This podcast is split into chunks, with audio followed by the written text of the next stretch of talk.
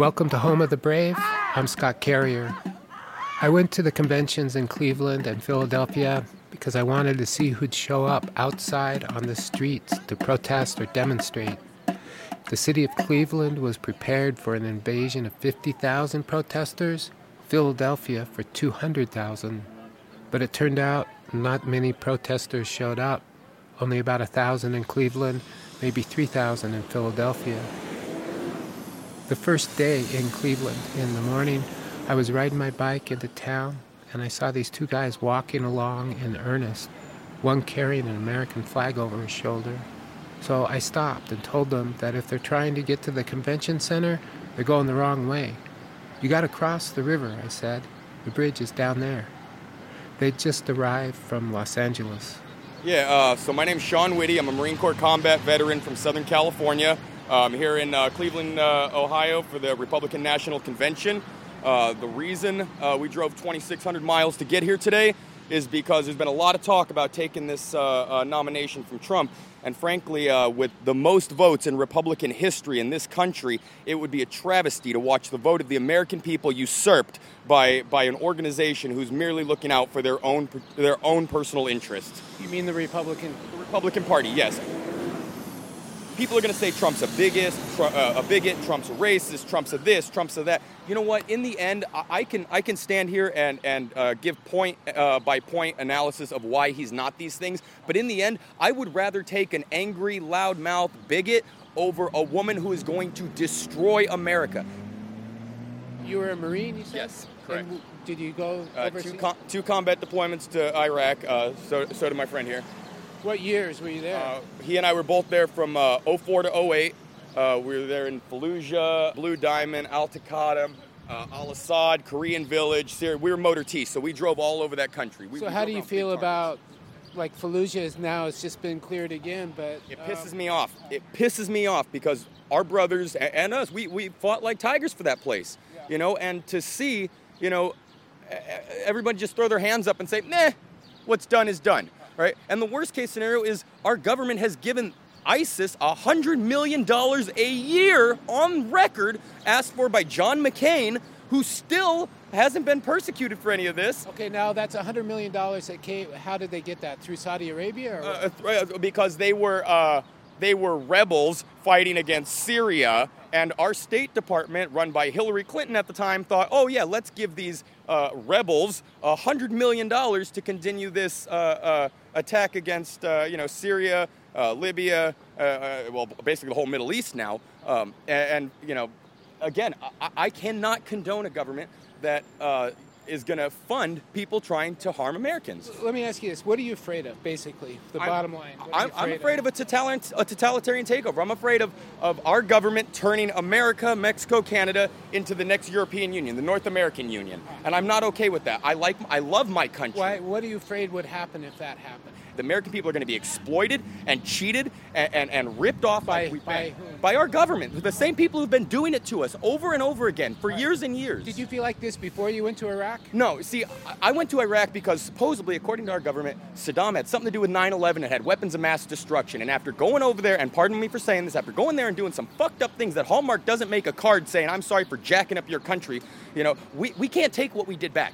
And we can't apologize for it. We can make 100 YouTube videos saying we're sorry, but it doesn't mean dick. A lot of and, civilians were killed. Right. And in the end, in the end, it had nothing to do with any of those things. It was because Saddam wanted to stop using the U.S. dollar as a world reserve currency for oil. And then, and then, you know, you, you look at uh, uh, Syria, uh, Libya, uh, and these countries, what, what happened? They wanted to stop using the US dollar for oil and start using a gold backed dinar. And What do we do? We pay a bunch of terrorists to go over there and jack their shit up because our government is going to lose money. That's what it's all about. This government only cares about the almighty dollar. And you're pissed. I am damn well pissed, yes. Do you have a gun in your backpack? I do not. Uh, but you have a, an NRA t shirt. Yeah, yeah. And I, I, I, are, you, are you, carrying No, I respect. Would you say if I, you were?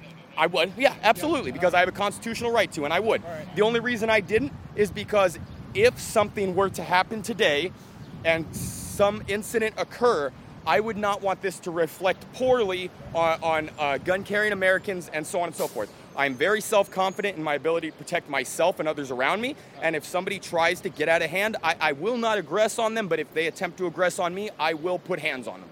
But you, you're not you're not carrying. No, I, I, what I have what I have today is pepper spray, which I've already tested and it works really really well.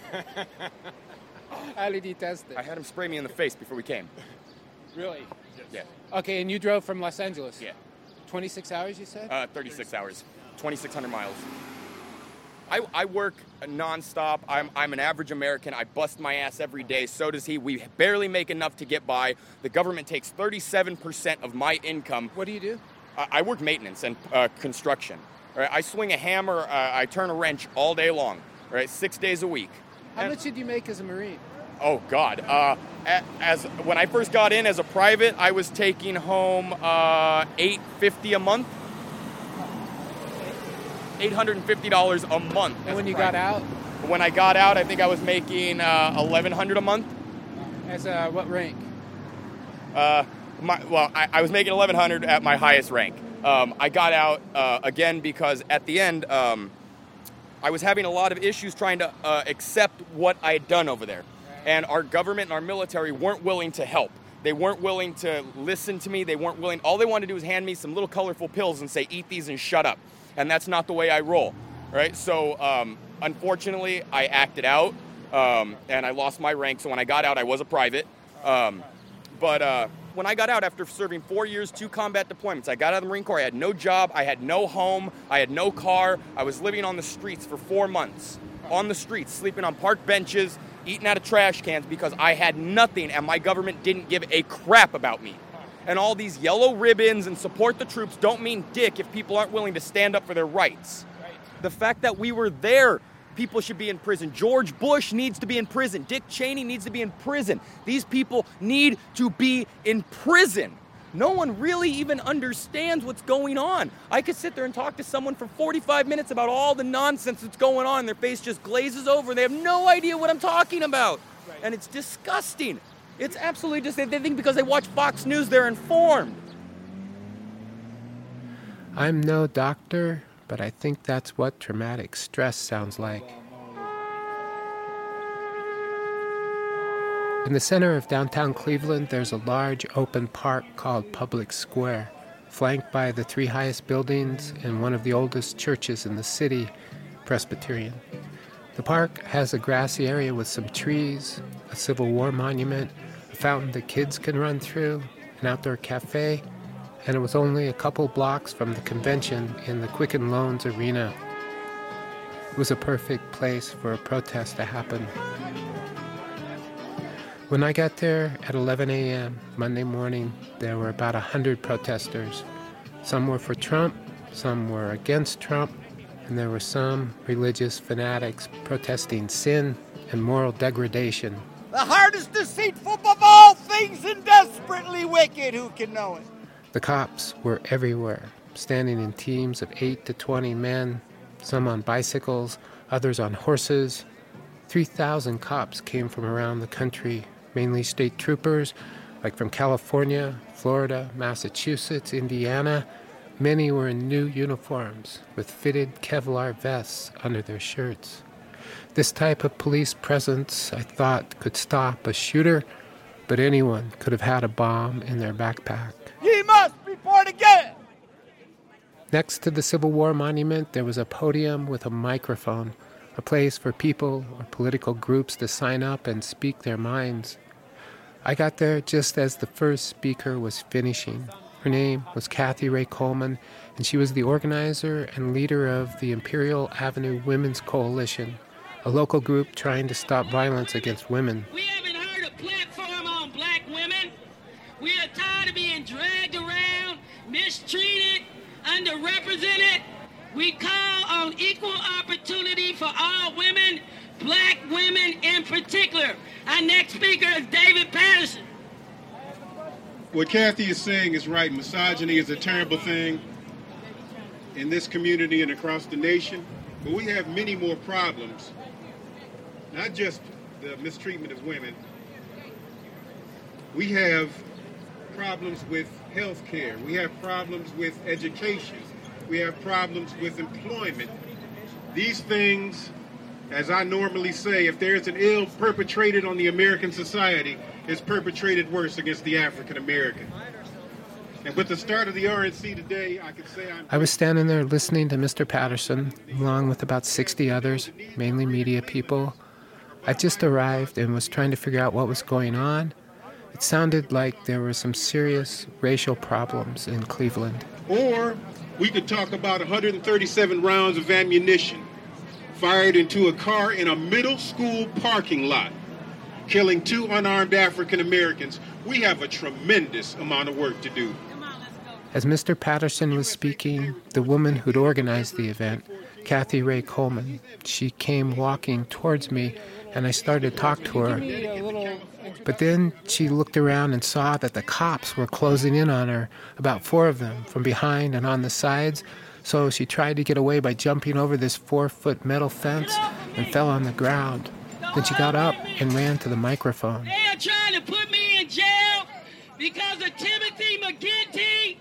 They've been stalking me and harassing me.